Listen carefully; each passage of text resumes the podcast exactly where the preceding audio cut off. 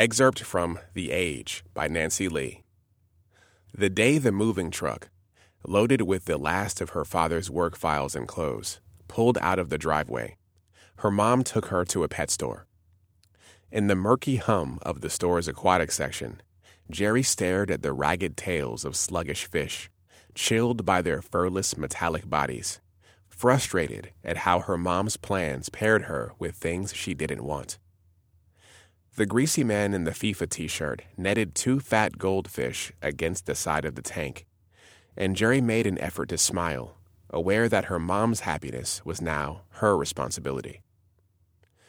At home, without pebbles or plants to fill the terrarium her mom salvaged from the basement, the fish appeared shocked and embarrassed in their watery prison.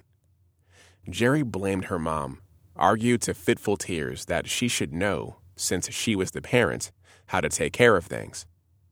Her mom promised they'd go back the next day, get everything the fish needed.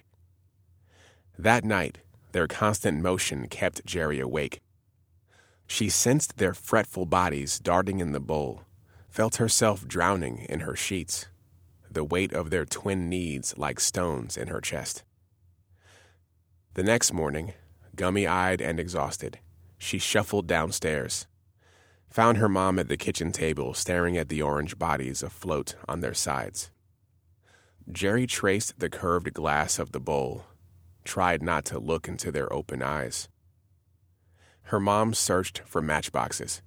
They held a burial in the back garden, the two of them silent as her mom stabbed at weeds and clay soil with a hand trowel, pink housecoat dragging in the dirt.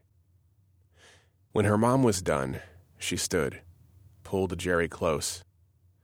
Jerry could tell from her grip she was going to cry. Disgust coiled in her stomach.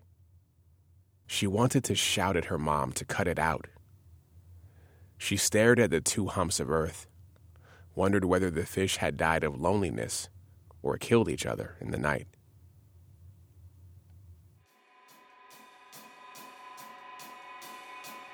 This episode of The Oddments Tray was written by Nancy Lee and read by Chioke I'Anson. Visit us online at oddmentstray.com to read our show notes or to submit your own story of up to 400 words long. You can subscribe to us on iTunes or wherever you get your podcasts.